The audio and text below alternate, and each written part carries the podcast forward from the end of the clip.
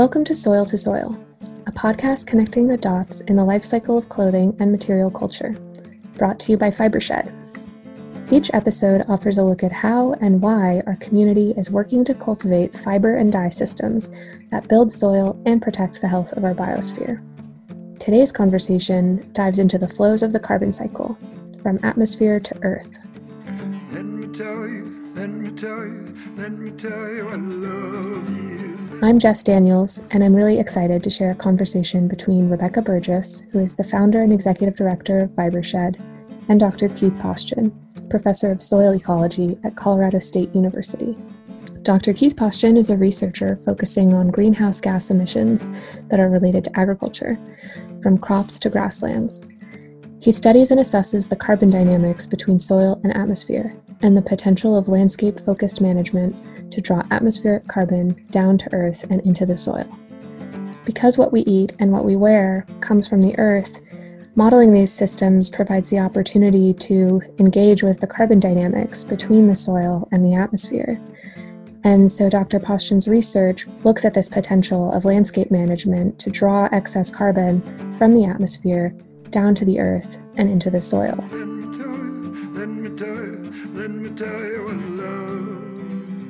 As you likely know, human caused greenhouse gas emissions are responsible for an excess of greenhouse gases in the atmosphere. And the feedback loops from this carbon imbalance are changing our climate at unprecedented scale. Globally, the world's soils have lost 133 gigatons of carbon. And it's a huge number that also presents an opportunity for communities to restore soil carbon through landscape management. Dr. Paustian is one of the creators of the Comet Farm tool, a whole farm and ranch greenhouse gas accounting system that uses scientific data to model the potential for farmers and ranchers in the United States to maximize carbon drawdown. This is a tool that we've used in our community and it's really exciting because there are so many co benefits. We heard in the last episode from Jim Jensen, a rancher and member of the Northern California Fibershed, who is using landscape management choices to build soil carbon. And so we call this carbon farming, but how do we actually know the numbers associated with these practices? Well, Comet Farm is the free open source tool that provides Jim and many other farmers and ranchers with the carbon calculations that pair their practices with peer reviewed data modeling. Here's Rebecca and Dr. Paustian to share more about how this modeling works and the climate resilience opportunities it creates.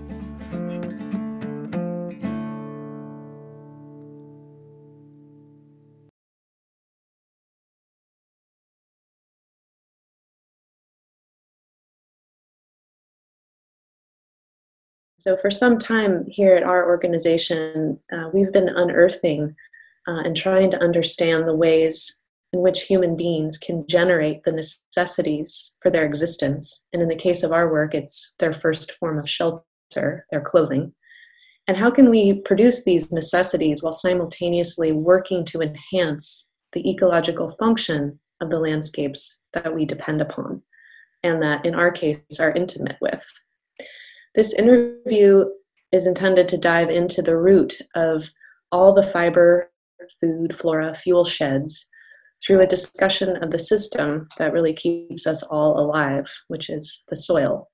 And the health of that soil defines really the health of us and the health of our planet. So, to jump into um, to Keith's work, um, I'm hoping you could introduce the work that you find to be most relevant to this conversation, knowing that you're involved in, in many research projects. Um, and if there's anything you want to add to the introduction, um, please feel free. So I'll, pass that to you, Keith. Thanks, Rebecca.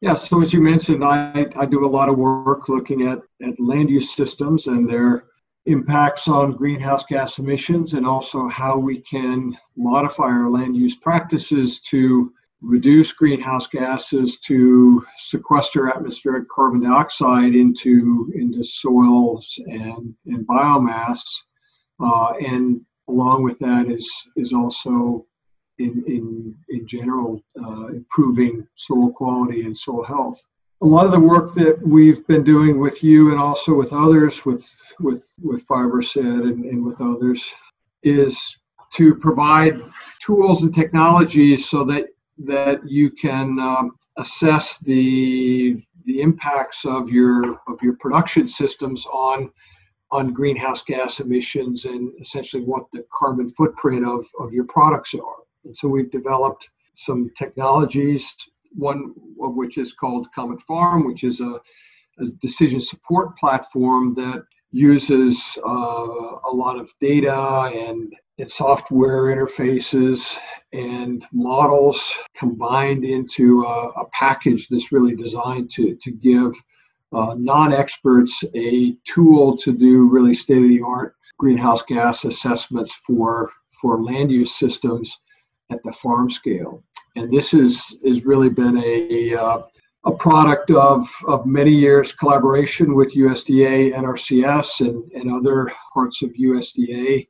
Uh, we've also worked with, with a number of NGOs and, uh, and also various ag industries that are you know supportive of this work. So that's that's really the, the kind of the main work that that we're doing that relates to Fibershed's objectives and in this you know in general it's kind of in the area of can we measure effectively you know the ecosystem performance of of our products Thank you.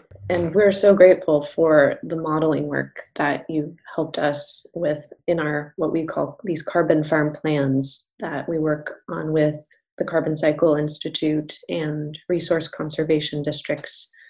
And those carbon farm plans are basically looking at all the carbon capture opportunities on a farm or ranch within the farm or ranch gates and analyzing how much we can do to restore these soils and the function of the farmer ranch system from an ecological perspective. And then your modeling system has been extremely key to understanding the impact if we were to implement all of the practices that we've outlined.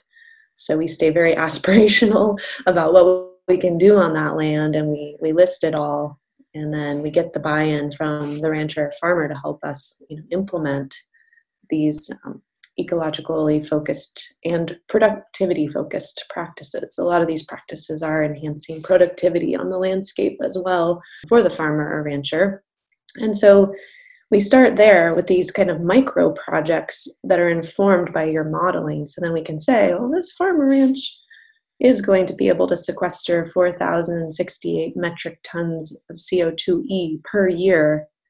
And it's been so helpful to understand how to relate agriculture in this conversation around climate change amelioration. And so, just to get to that point um, of how, and I'd love to explore this with you, there's a quote from um, Ohio State University soil scientist Rattan Lal, and he says combining soil carbon sequestration with sequestration in vegetation in the terrestrial biosphere will draw down approximately 333 gigatons of carbon, and this equals 150 parts per million of drawdown. And then he says, you know, it's up to us. Are you in?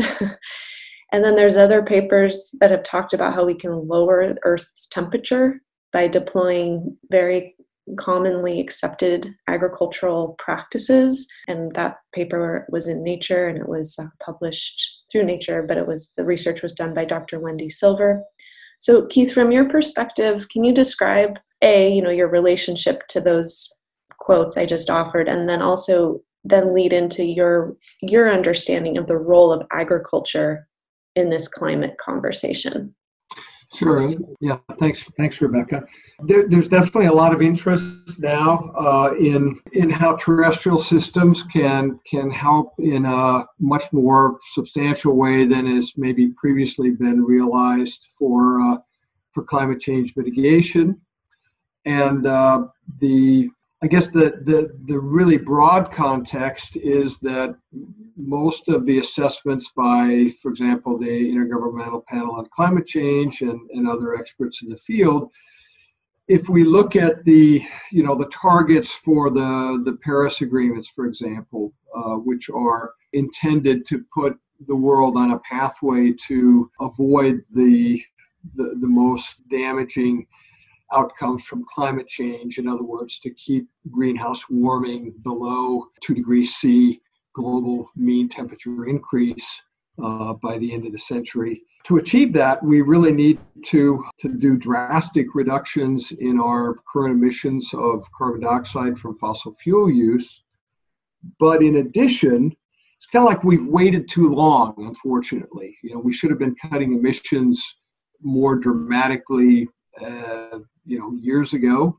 But now we're in a situation where even if we do the, the, the most feasible rapid reduction in in emissions, uh, that's probably not going to be enough to stay on that less than two degree pathway. So we, we need to, to have ways of actively removing carbon dioxide that's already in the atmosphere. And I worked on a, there's a National Academy of Sciences report that just came out in October that talks about the suite of technologies that could contribute to this carbon dioxide drawdown uh, and there's a, there's a range of, of different approaches.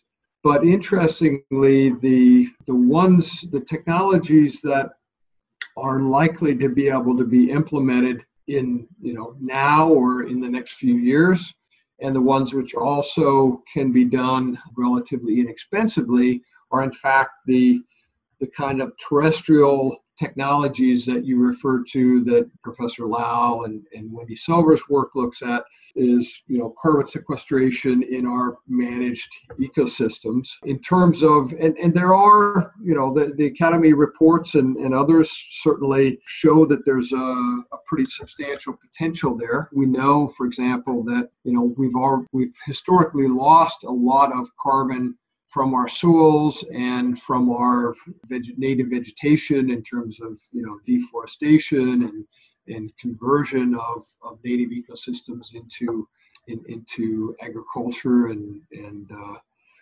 uh, and other land uses. And so, to some extent, if we can practice better land management uh, more effectively, take up more carbon dioxide from the atmosphere via the plants and and hold more of that organic matter in soil as soil organic matter in particular, but also in, in, in long-lived woody biomass, then that can certainly contribute, you know, in, in, a big way towards that mitigation target. So, for example, in the Academy's report, it's estimated that we'll, we'll have to, uh, the world will have to be able to take up something on the order of about 10 billion tons of carbon dioxide equivalents per year by mid century. And a big part of that can potentially be done by land management practices that increase soil carbon sequestration and, uh, these other terrestrial solutions. So there's certainly potential there. There's there are also constraints and, and barriers to be overcome, but I think it's it's a an area that offers a lot of promise towards helping solve the, uh, the, the climate change dilemma and at the same time if we can increase the organic matter content of our of our working soils there's huge benefits in terms of you know soil health and and, and productivity and just the, the performance of the soils uh, in general so thank you for outlining the potential. And I definitely looked at the the recent IPCC report, and there is a pretty significant gap between what the countries, you know, well, in general, the agreement. Um, I guess coming out of maybe it was COP 21, there was agreements made on emissions reduction, but then yes, the pathway to keeping the planet under two degrees Celsius uh, temperature increase, there's just this gap. So terrestrial systems ostensibly could help us get there. And then I just wanted to put out there, um, in your opinion of the IPCC report, because I know you're in, you're involved with the IPCC. You're a, member scientist. Is that correct? Yeah, I have been. I worked for many years on the uh, on the greenhouse gas inventory task force, uh, which develops methods for country level reporting of, of greenhouse gas emissions and, and removals. So, do you feel that, you know, I've heard some, you know, a lot of people, the recent IPCC report saying, okay, we have, you know, 12 years to turn this around and all, all the mechanisms for doing that need to be deployed, you know, yesterday. um, but Uh, there's also a, a, sector of scientists who are, you know, from people who are working in the Arctic. There's an Arctic News group of scientists. You know, you've probably heard some of the evolutionary biologists like Guy McPherson, people who are saying, you know, this is actually happening much faster, and the IPCC keeps kind of realizing that things are happening much faster than anticipated. So that's the kind of the the dialectic I'm hearing as kind of a layperson that there's a group of scientists who are saying we have to move much faster. And look, you're going to keep seeing the IPCC telling you it's happening faster than than they thought.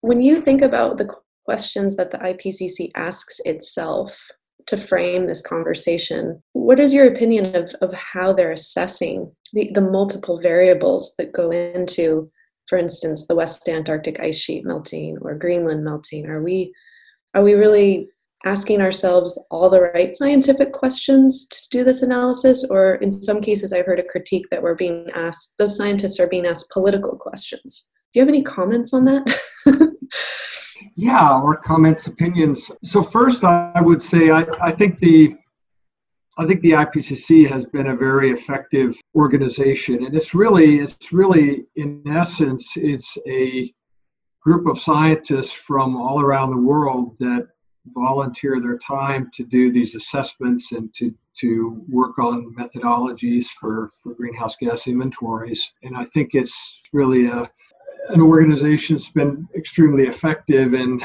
I think we, you know, I, I, sort of shudder to think if the if that organization hadn't been formed and hadn't been able to continue its work over these many years, where we would be if, if we we're just left up to sort of individual governments. There was no kind of global scientific organization that was able to to be a kind of an honest broker on, on this debate. So, so I think we're we're very fortunate that the IPCC exists and, and continues. Uh, I would say that you know first of all, of course, there's you know I don't think there's really scientific uncertainty of, of any of any importance with respect to the, the phenomena, if you will, of, of human induced climate change, greenhouse gas emissions, and, and the consequences for the, you know, the energy balance of the planet. But there is there's certainly uncertainties about things like major feedbacks. If the temperatures increase in the in the Arctic and the boreal regions, uh, lead to a, a, feedback of emissions of, of, carbon dioxide and methane from biotic sources there, for example, that would greatly accelerate the problem. Uh, so there's uncertainties we don't know, and but I think there's a, a, broad consensus that yes, we don't really have any time to waste. That we need to uh, move as expeditiously as as possible, and uh, the world's governments and societies need to take this problem, you know, very seriously. I, I don't think there's, well, 12 years, if we haven't achieved this in 12 years, then all hope is lost. You know, we don't know with that sort of precision. I don't think there's necessarily any, you know, particular deadline that we know for sure. But the point is, and, and, and we don't know entirely, you know, how the systems are are going to respond some of these feedbacks. So that I think there's broad agreement that it's an urgent problem. We need to work as quickly as possible. And, and, yes, I think that you know it can be useful to say, hey, we've got a decade to really solidly get on a uh, on an emission reduction and a carbon drawdown pathway. And you know, I think you know we need to do that this decade, but that means starting starting now or continuing the, the work that's and accelerating what certainly what what's been done to date. I really appreciate hearing um, your comment that you shudder to think what would happen if we didn't have a global community of scientists uh, with a scorecard and a and I don't know if that's a good term, but just you know measuring and and modeling outside of individual governments. And I too um, I'm very grateful for the role of people volunteering their time to come together to analyze this. It's we owe the IPCC scientists a lot of gratitude. So thank you for entertaining my question, which I have to say it stemmed basically from a concern of seeing what I see are positive feedback loops with negative consequences. So I'm already, and many of us, I think most, if not all, who are paying attention are seeing this play out in their home communities through fire, flood, the loss of terrestrial life. And so it just seems very, it, it comes across to me, someone who's born and raised and been in the same watershed for multiple generations, that through stories between my great grandmother and now, I, I hear and experience dramatic shifts in life. Uh, as it's expressed in this community I live in. So I, I do have faith, or I don't know if that's the right word. I do see how we could turn these positive feedback loops towards giving us positive outcomes instead of negative outcomes. and so the next question for, for you is um, about the environmental uh, systems or the environmental process model that you've developed called COMET. I have seen practices that have been modeled through the COMET system, the COMET model, I guess we'll call it. I've seen practices on farm that we've been able to help farmers implement. For instance, I just found out two days ago that the compost application on croplands that we've been doing at one of the sheep ranches that we work with, it doubled their crop yield within three years and they were able they, they aren't using nitrogen fertilizers they're using compost that's made on the ranch applying it to cropland and having this amazing productivity increase and we're going to do some more tests on the soil carbon content um, but we anticipate um, in the next year that, that that will show gains our goal is a 6% soil organic matter uh, percentage in the next year on those croplands from you know, less than 1%. so we're really hoping to move the dial, and Comet has been, again, this tool, this open source tool that I'm very grateful that you've created that helps us understand these estimates about what the GHG greenhouse gas implications are for composting in a system, um, putting compost down on a cropland or a rangeland.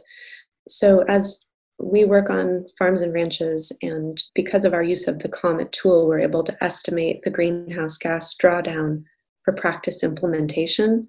We've come to appreciate greatly and trust in the, um, the modeling that COMET has provided us, uh, where we're able to plug in a practice and then the model, which is open source, free, very easy to use Comet Planner, for instance, is one of the ways we make some estimates around what the greenhouse gas drawdown will be related to implementing a practice, a carbon farm practice.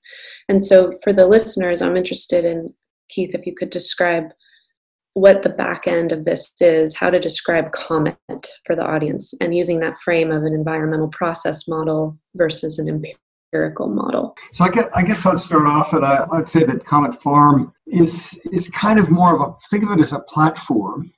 So it, it does include models that are used to estimate both greenhouse gas emissions as well as carbon dynamics, and including changes in, in soil organic carbon as well as vegetation carbon stocks but it's more than just the the models. It's a it's a platform that has a user interface so that the farmer or the rancher can enter their their management activity data, how they manage their farm. Uh, it's got uh, spatial databases that give information on the on the soil physical properties at their location, what the weather climate is, so that those are those help drive the biological processes that uh, are behind the carbon dynamics in the system. Uh, so it's really this this package of different elements that is all designed so that a non-expert can really have the kind of a state-of-the-art toolkit, if you will. And, and I would emphasize that the best way to see changes in soil carbon that are occurring because of, of improved land management practices or you know changes in in emissions of other greenhouse gases such as nitrous oxide. You know if you could measure those at, at all your locations that would be you know the best information you could have in, in principle.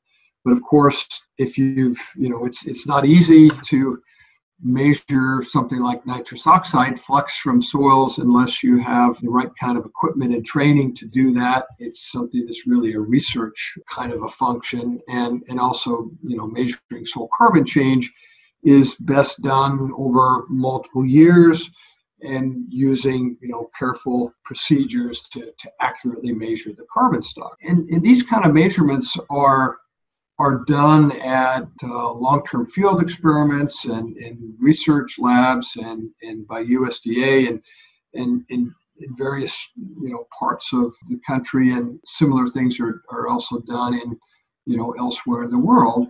And basically the you know i guess the philosophy is with the, the comet farm system is we have utilized essentially all the best sets of measurements and, and field experiments from across the country and, and, the data available to parameterize and validate the models that are within Comet Farm so that the user is, is kind of benefiting from a, a really large data set of, of field measurements, but also uh, and you mentioned the process-based models. So there's a, a, model called the DayCent model, which is internal to Comet Farm, and it is a process-based model. So it, it is modeling the, the carbon dynamics of the ecosystem, including the uptake of carbon dioxide by the plants and how that carbon enters the soil through plant residues and, and roots and this sort of thing and then how that organic matter is then is processed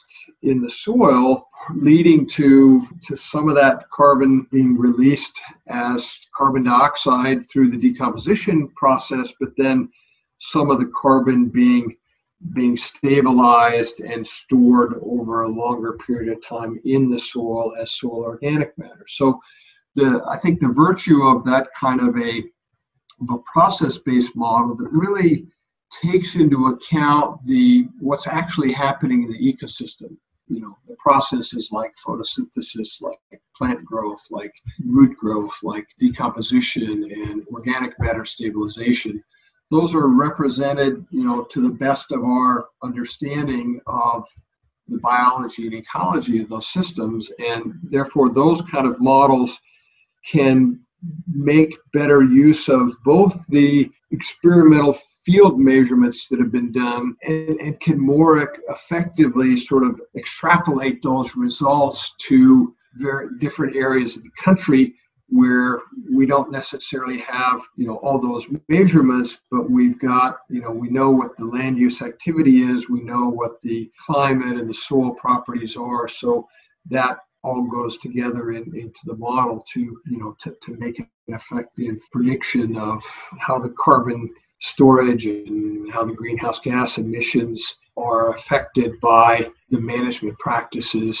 on a particular farm or particular ranch. Thank you for describing that. And we are very grateful for the math and the scientific backing um, that you've embedded into the model. And just to reiterate so, the environmental process based model that takes into account all of the parameters and or I would say variables that you just described, those then are not necessarily put into what you would call an empirical model. And are there other models out there that, that have like fewer parameters for measuring these things? And just could you just say a couple words about what an empirical model is and how it's different? Sure. I guess an empirical model really is sometimes referred to as kind of a, more of a black box model. In other words, you you could have a set of measurements. So maybe you've measured soil carbon change as a function of you know of some set of management or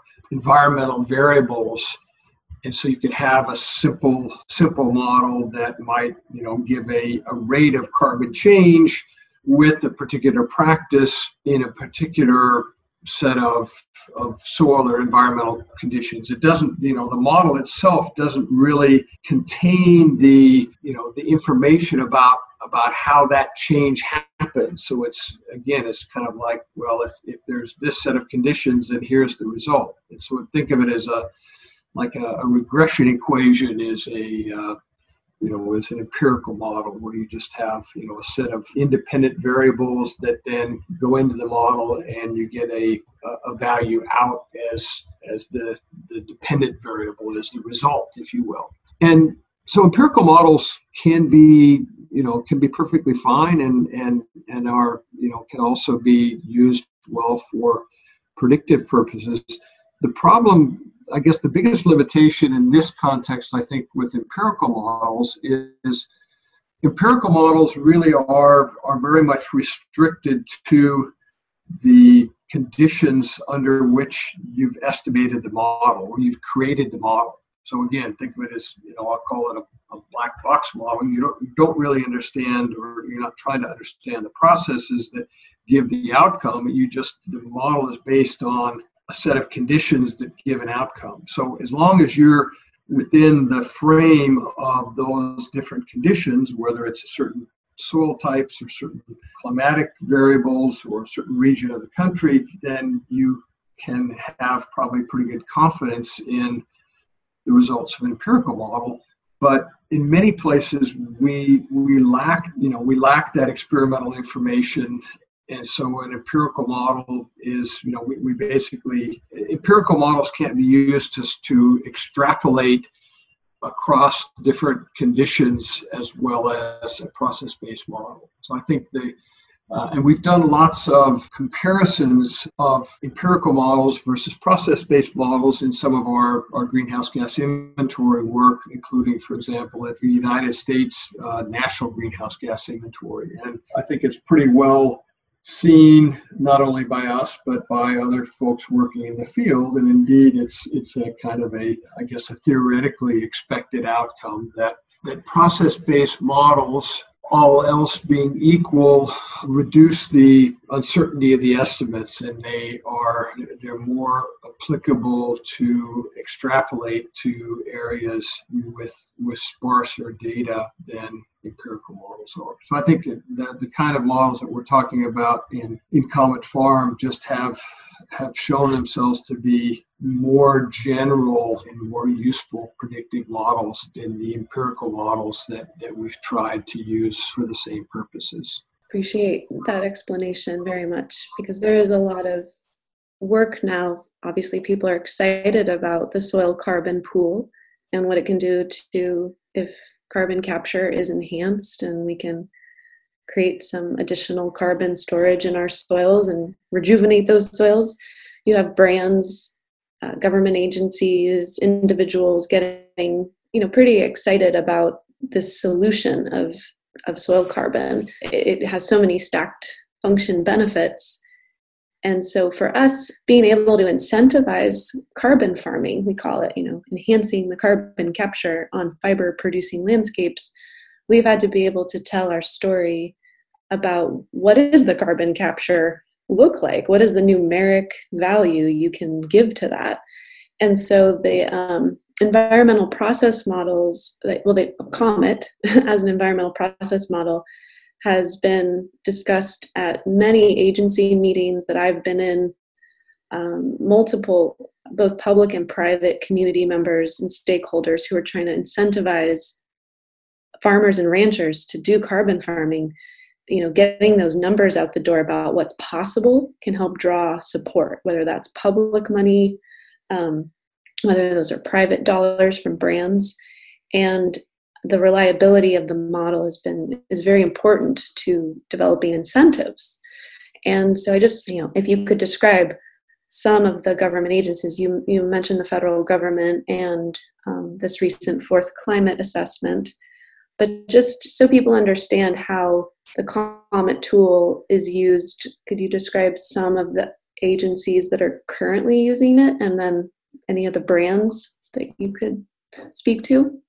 So again, just just kind of one one final comment on the on the approach to quantification, and and that's really that we're, we're using the you know the best models that we have, while we're also at the same time we're you know, we're actively working to continue to improve those models with more field research, more, you know, more field experiments, more observations.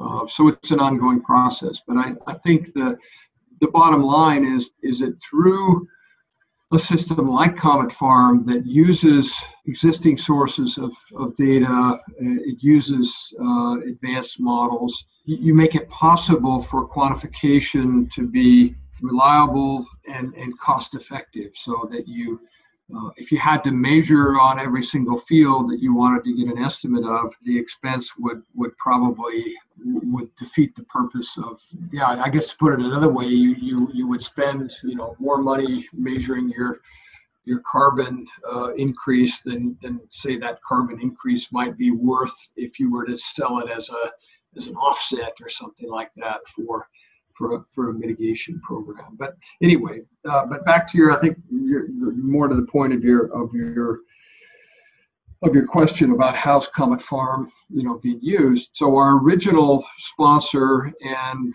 we developed this, the tool really to meet the needs of, of USDA NRCS. We have a number of sponsored conservation programs through the EQIP, the uh, Conservation Reserve Program, and other kinds of conservation practices. They very much wanted to have a, an entity scale tool that would allow NRCS field personnel at the, at the county scale and all the way up to, to the national scale to, to have a tool that they could uh, use to, to look at the, the benefits or the outcomes of their conservation practices that they are are helping farmers to to implement. But it certainly was designed to be also more general, uh, again as an entity scale tool, so that as you mentioned, a number of organizations, companies that are producing agricultural products on the land and want to look at the, if you will, the carbon footprint or the environmental footprint of their products, much like the Fibershed work with with North Face. It's a tool that that lends itself to that because it really does a a, a full greenhouse gas estimate within the farm gate that inc- that looks at all the components of the management and, and, how that affects you know not only carbon but also other you know non CO2 greenhouse gases uh, such as nitrous oxide and methane uh, are estimated by it. Uh, so we've worked with uh, Ben and Jerry's, for example, in, dairies uh, systems and and we have some uh, you know ongoing uh, discussions and collaborations with with some other companies in that space, and including uh, dairy, but also looking at conventional, but also specialty crop type of production systems. We've done a lot of work in California with both California Department of Food and Agriculture in terms of getting the system to be able to be used in, for example, the Healthy Soils Initiative in, in California, which uses the, uh, the Comet Planner tool uh, as, as part of its program implementation. We've got a, I've actually got a USDA project ongoing now to uh, enhance some of the components of the model that for use in, in organic systems. And so we've, you know, we're working with some organic producers to uh, make the system really very useful for them. we we've worked with, with a number of NGOs, with Environmental Defense Fund, uh, for example, with uh, we've worked on some conservation innovation grants. Some of the methods that are in the Comet Farm tool have been used to help develop protocols for the Climate Action Reserve for some of their offset protocols.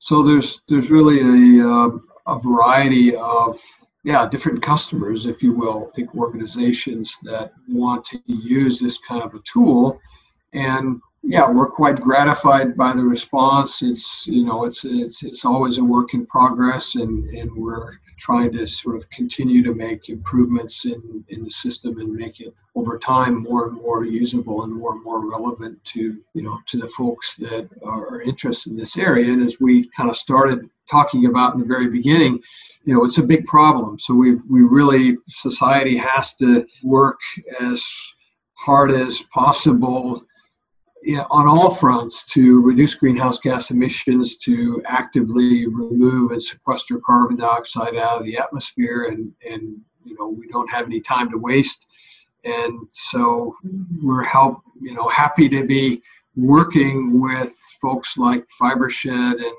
and others to really try to advance that agenda.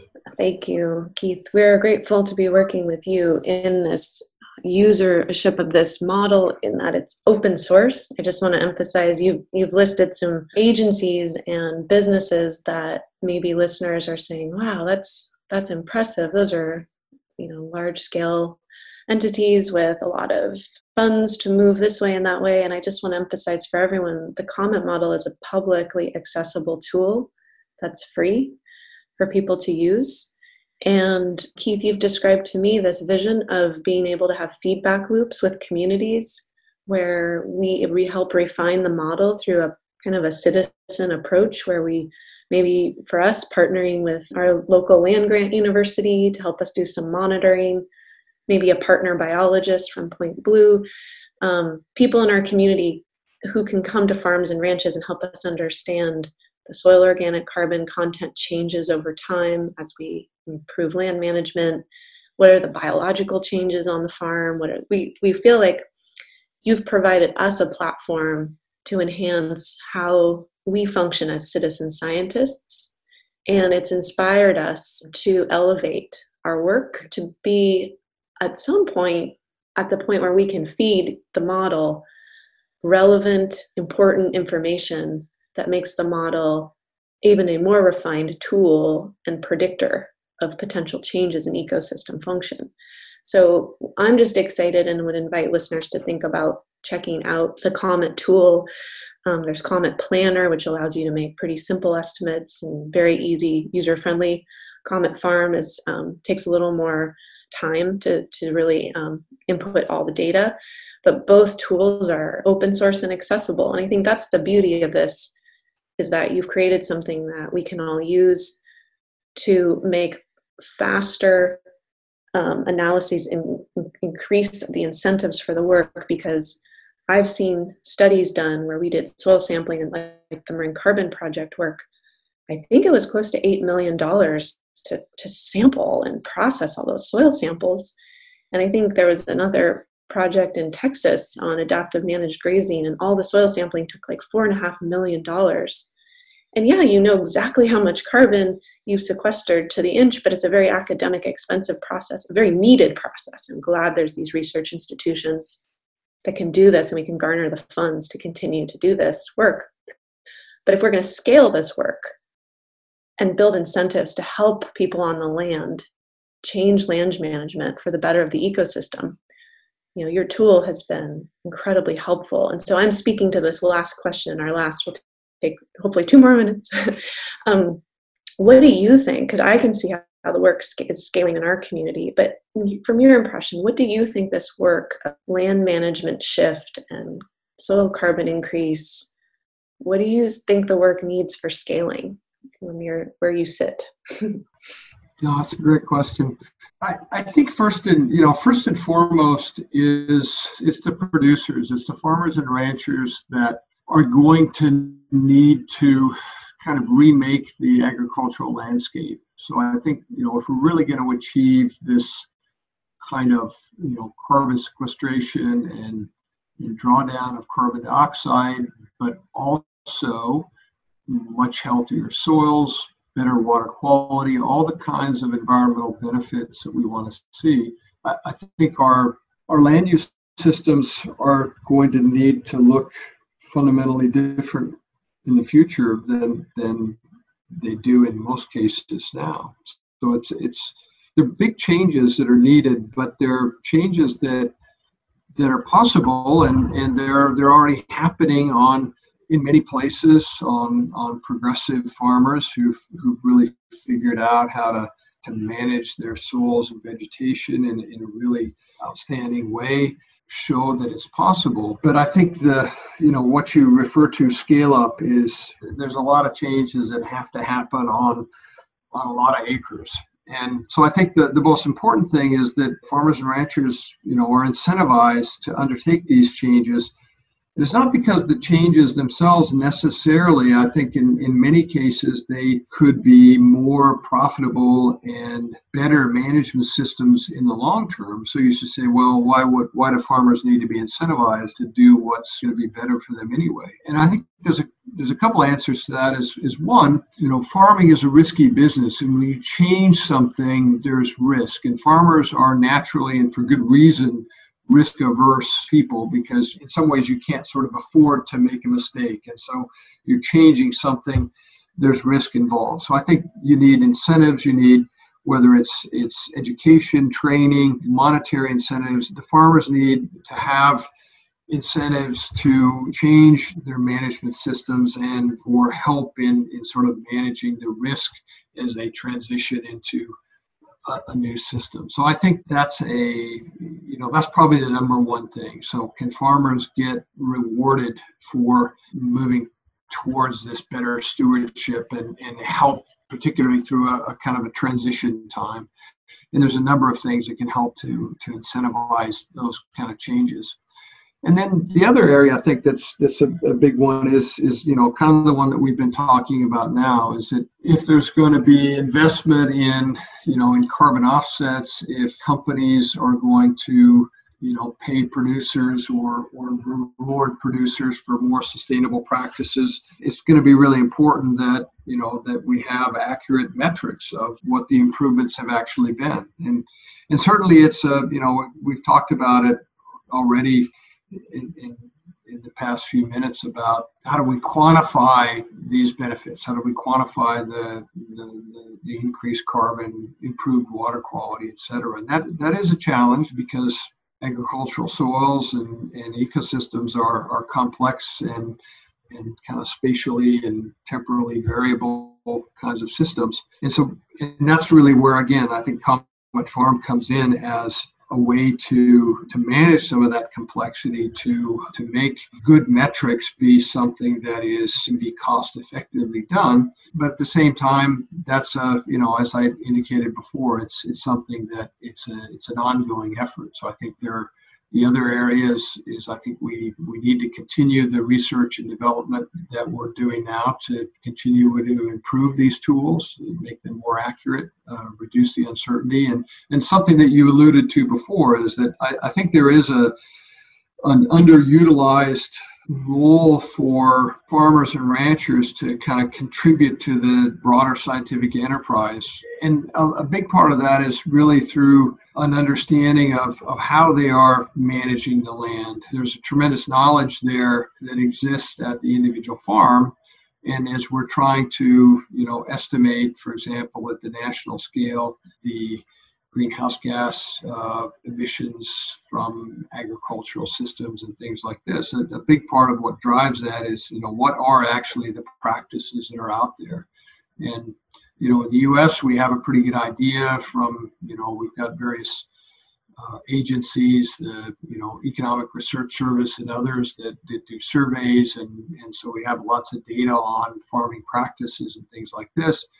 But yet, I think the farmers have, you know, they're capable of providing, you know, even more detailed information about what they do. And particularly if you, you know, just think for a minute going to developing countries, they don't have the kind of infrastructure that that we have in the US or in European countries, for example, to, to kind of know how agriculture is functioning on the landscape.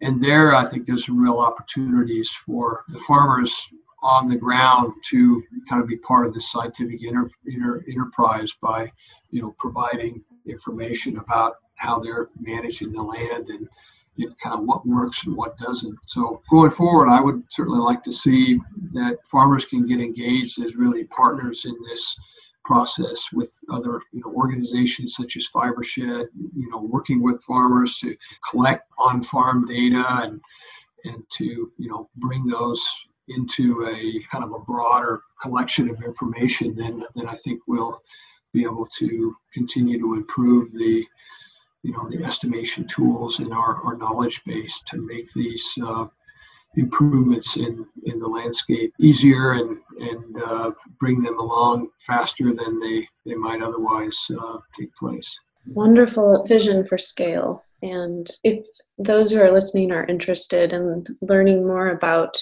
carbon farming, uh, you can go to www.fibershed.org, um, www.carboncycleinstitute.org. Um, there are other resources. We'll, we will make uh, this information available. And the vision for scale that I would say is commensurate with what Keith just described is how can fibershed communities across at least at a national and hopefully international landscape develop these fiber producing landscapes in their home communities and utilize this tool to help build incentives. So as people who wear clothing which is all of us can begin to understand the impact through you know even really didactic numeric value about the the carbon impact of what they're wearing and how hopefully we get to the point where each community can develop these climate beneficial fiber systems in a place based way. And then we can envision taking data from our home communities and helping feed this model that will help us in all of our hometowns and regions make better analysis of what we could do uh, to feed into this bigger set of solutions. All together, we become a big solution. So I'm all for the grassroots communities using open source technology like Comet to empower themselves to know what they can do. And I think you've offered an incredible tool to grassroots organizers, Keith. And um, we plan on nourishing the model in future. So thank you for your time today. And I really look forward to future conversations and collaborations. Thanks, Rebecca. It's great to work with you guys, and, and we look forward to continuing that in the future. Love is back in a trailer. Turn one way and it goes the other. Thanks for listening to the third episode of Soil to Soil, a podcast by Fibershed, which is a nonprofit organization based in Northern California. We invite you to learn more about our work and the concepts described here by visiting www.fibershed.org. There you can find the show notes from this episode, as well as signups for our newsletter and ways to connect with us on social media by searching on Facebook, Instagram, or Twitter for Fibershed.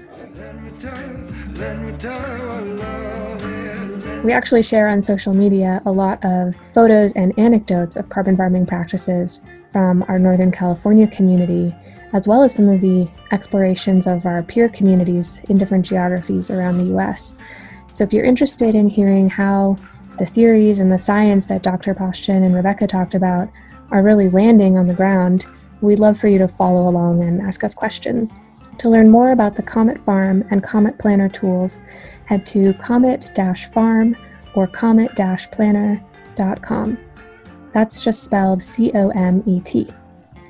These tools have been developed by Colorado State University, and we're so incredibly grateful for their work which has enabled us to model the carbon sequestration of many of the working landscapes that provide our food, fiber, and so much more.